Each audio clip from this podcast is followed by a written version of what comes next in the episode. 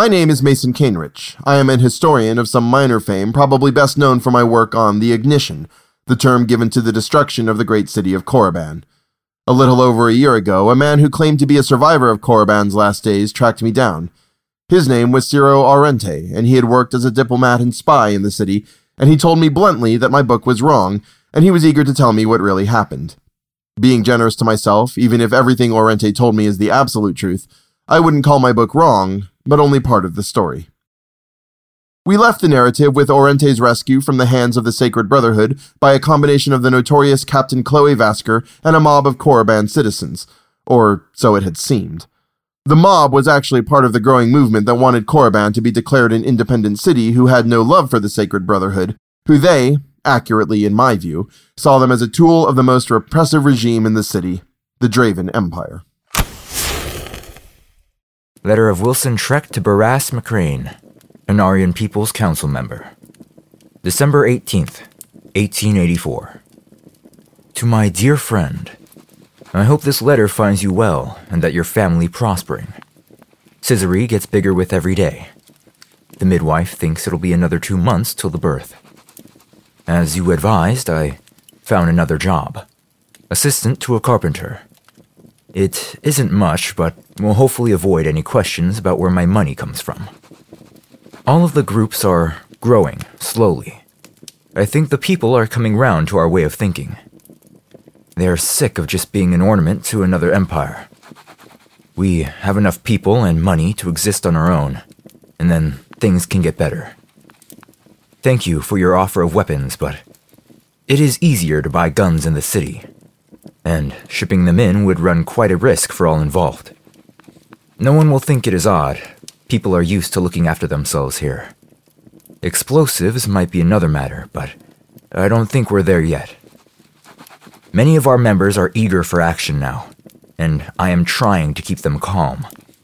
Few of them believe the Congress will ever happen, and even if it does, no one else will support us. I mean, why should they? But, so you know, we are ready. Hell, most of us are ready to storm the walls. Yours sincerely, Wilson. Reply January 14th, 1885. To my comrade Wonderful news about Caesarea. Children are a real blessing, and they make you think of the future. You are working for a better home for them. Congratulations on the job. Having a normal life is important for appearances. Of money, the next payment will be delivered in the usual way, as well as the other items you mentioned. When needed, explosives will be made available. As you are our contact, I would advise you not to attend too many meetings or be too vocal in your views. You're too important to have anything happen to you. I know it will be hard, but put distance between you and your comrades. It is for the greater good. I promise you. Our enemies will have spies looking for people like you, and the Dravens will not be kind on people they see as traitors. Your people have long been oppressed, Wilson, by one empire or another. It is no surprise that support is growing. This is the time for revolution, but take no direct action yet. Even if you could defeat the soldiers in the city, thousands more will arrive in a few days, and all you would have done is lost your anonymity. Besides, as long as the Barras ship is in the harbor, there is only so much you can achieve. Our government still thinks the best course of action is to slowly build up your strength, peacefully, and wait for the Congress. It is not important that no one supports you, Wilson. A free and independent Corraban prevents any of the other powers controlling the city. If the Barists can't have it, they won't let anyone have it. If your movement can be seen as a suitable alternative, you will find support. Remember, Hanniria cannot support you directly. I am your friend, and, will be honest, no Hannirian army will rush to help you. Even if the government wanted to, it would take weeks for our soldiers to get there. For now, diplomacy is the answer. Your loyal friend, Barris McCrane. It was no easy task in finding those letters. I knew that McCrane was the Hannirian responsible for the city but the name of the man leading those in Corraban had been a mystery to me. Once Aurrente told me who that was, well, it was somewhere to start. Wilson Trek was young to be a leader of the rebellion, but evidently he had proved his effectiveness. Giving me the identity of Trek and that making sense with my research did a lot to increase my faith in Aurrente. Now, we turn to the three emperors, arguably the three most powerful men in the world at the time, coming to Corraban to finally break the deadlock of the Congress and get it finished.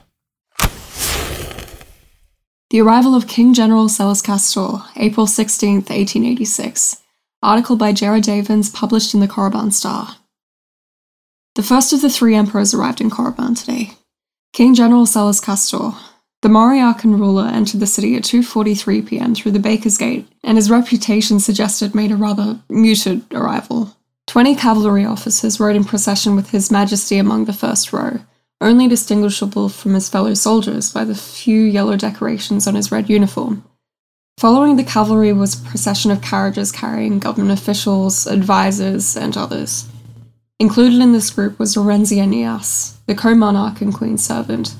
The crowd seemed disappointed with the lack of spectacle, but it is imagined that the arrival of Emperor Varants II of Dravia will provide sufficient entertainment. It is hoped that with the arrival of the three emperors that progress will finally be made in the Congress of Corraban, now entering its third year. The representatives of the three major powers, Moriaka, the Draven Empire, and Barristan, lack sufficient authority to make treaties, needing to refer to their superiors. Naturally, this has meant that the Congress, which has been scheduled to take nine weeks, has so overrun. Many other nations have followed suit, meaning a total of 31 other heads of state are present in the city. To many in the city and further west, the Moriakan political system may seem confusing, so it may be worth explaining. 800 years ago, the old kings of Moriaka instituted two organizations that they hoped would provide them with capable soldiers and administrators to take power from their nobility.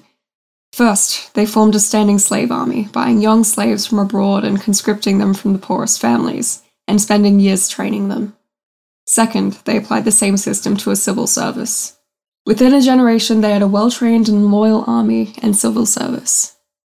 Slavery has meant many different things, but soon the poor actively wanted their children to join, as it led to a better life and more opportunities. It wasn't long before some of these slaves were among the most powerful people in the kingdom. When the king was capable, they were an excellent extension of his will. The problem came with bad kings. The slave soldiers and administrators rose through talent but would find themselves obeying the orders of idiots or madmen. It wouldn't go on forever, and after a brief civil war, the old kings were gone. In their place, the slaves instituted a dual monarchy led by the general of the army and the chief civil servant, with supreme power lying with whoever was deemed more capable. The army and civil service are still filled the same way, with no inheritance of power. A king or queen must be chosen from the slave system. This system was by no means perfect, and the kingdom has had a history like any other, but they have never suffered from the curse of incapable monarchs. King General Castor is the latest of these slave monarchs, a battle hardened warlord. When he was crowned, he saw his country through an uprising of regional nobles and small wars with neighbors. He is undefeated. King General Castor has an excellent working relationship with Queen Nias, who, as the head of the slave bureaucracy, handles much of running the kingdom, but ultimate authority rests with Castor. His Majesty is said to be a wise and fair monarch, allowing his people much freedom. His reign has been seen as very prosperous and is the fourth in the line of kings that is already hailed as a golden age for Moriaka. When the Arolan Empire fell, much of their empire was absorbed, one way or another, into Moriaka. I watched the knights slowly row away, Oryx staring back at me. I turned back to the people who had saved my life, the legionary and the gang of young toughs. The legionary had holstered her weapon and was talking to the leader of the gang, and I introduced myself. The young gang leader said his name was Trek, and he seemed eager to get back to his work, and he gave no reason why he had summoned his friends to help, other than he didn't like the look of what was going on. The legionary paused before telling me her name, as if she knew that as soon as she did, things would be awkward. She was the famous, or infamous, Captain Chloe Vasker. She did not look how I had imagined her, but her spirit certainly lived up to its reputation. Again, I asked her why she had intervened, and she could give no reason, but she had a clear hatred of the Brotherhood. I slipped her my introduction card and told her I was in her debt. She did not look impressed with the expensively made card, but placed it inside a pocket. I made my long way back home as quickly as I could. It had been a long day of dead bodies, illegal border crossing, and kidnapping, and, of course, I hadn't actually slept from the ball the previous night. I had two residences an apartment in the embassy building and a privately rented suite, and home was always my suite. Once home, I poured myself a drink and ran a bath, and then managed a few hours of sleep before I needed to be out again to another ball. The life of a diplomat in an important city was already beset with such functions, but the Congress had made it many times worse than normal. In fact, in terms of my actual work, this had been a quiet day. While I dressed for the evening, I thought about Murray's death and what that meant for me. As a spy, he was my direct superior, and I would likely have to take on a lot of his work, his informants, and so on. My social calendar would get busier as well, which wasn't separate from work, really. I tried not to think too much about whether it had been the Brotherhood that had killed Murray. Certainly their presence in Lady Joquon's apartments was suspicious, but it wasn't necessarily to do with Murray. Joquon herself could have called down their ire. Reporting it to the authorities would be useless. The Berris wouldn't care because it wasn't on their territory, and the Dravens would want to know why Murray was illegally there in the first place. I doubted whether they would come after me. Attacking a diplomat was rather high profile for them. They preferred to bother people without powerful friends. That said, I went to the drawer underneath my bed and found my revolver. It took some time for me to find an acceptable way to carry the weapon without ruining the line of my suit. The last thing I did before leaving was check my notebook, just for a quick refresher on whose party I was attending, what it was for, and that sort of thing. I had a good memory for this sort of thing, but it didn't hurt to check again. The ball was being held by the Countess de Rochane in honor of the arrival of the Morican king. Not that he would be present, of course. King General Castor didn't seem the type for parties, I only hoped that the Countess hadn't chosen some Morican theme, or at least if she had, she'd asked some actual Moricans about what such a theme would look like. It was early evening, but I had no difficulty in hailing a carriage and getting to the party. The Countess de Rochane was the wife of Max Derillian, an Iridian diplomat who had been in the city for some time, attending the Congress. They had such a marriage in that Derillian was a capable civil servant without the means to support himself, and the Countess had the money and title that would be appropriate for someone of that rank. Women entered such marriages, as it gave a great deal of independence, lacking in many relationships. Carriages struggled to get to the Countess's house, and the queue stretched quite a long way. A more rational group of people would have been happy to get out and walk the remaining few feet, but not this group. I may have thought it ridiculous, but I did exactly the same thing, waiting for my turn directly outside the house. The ball was being held in Praxor House, a mansion in the most expensive area of Berris territory, or at least the most expensive area the public could buy property in. An elegant and modern building it was not, and like most houses of such size, constantly cold. Like most diplomat spies, I attended these functions alone, as often I will need to sneak into some side room or write a note or even leave suddenly, and it is simply bad manners to treat a young lady in such a way. Besides, an unaccompanied woman raises more attention than an unaccompanied man. The ballroom easily accommodated the guests, and I was surrounded by well dressed people. Many of the women and some of the men were absolutely draped with jewels. Huge fortunes were being tossed around the room, held on only by a simple catch. Something that was said at the time, and I've heard in the years since, with all of the parties, balls, lunches, teas, banquets, and so on. When did work get done? They saw the measly two hours spent in official attendance at the Congress as the sum of their work. In reality, work never stopped. Attending these parties was work. There were people at this party who had been working solidly for three years, night and day.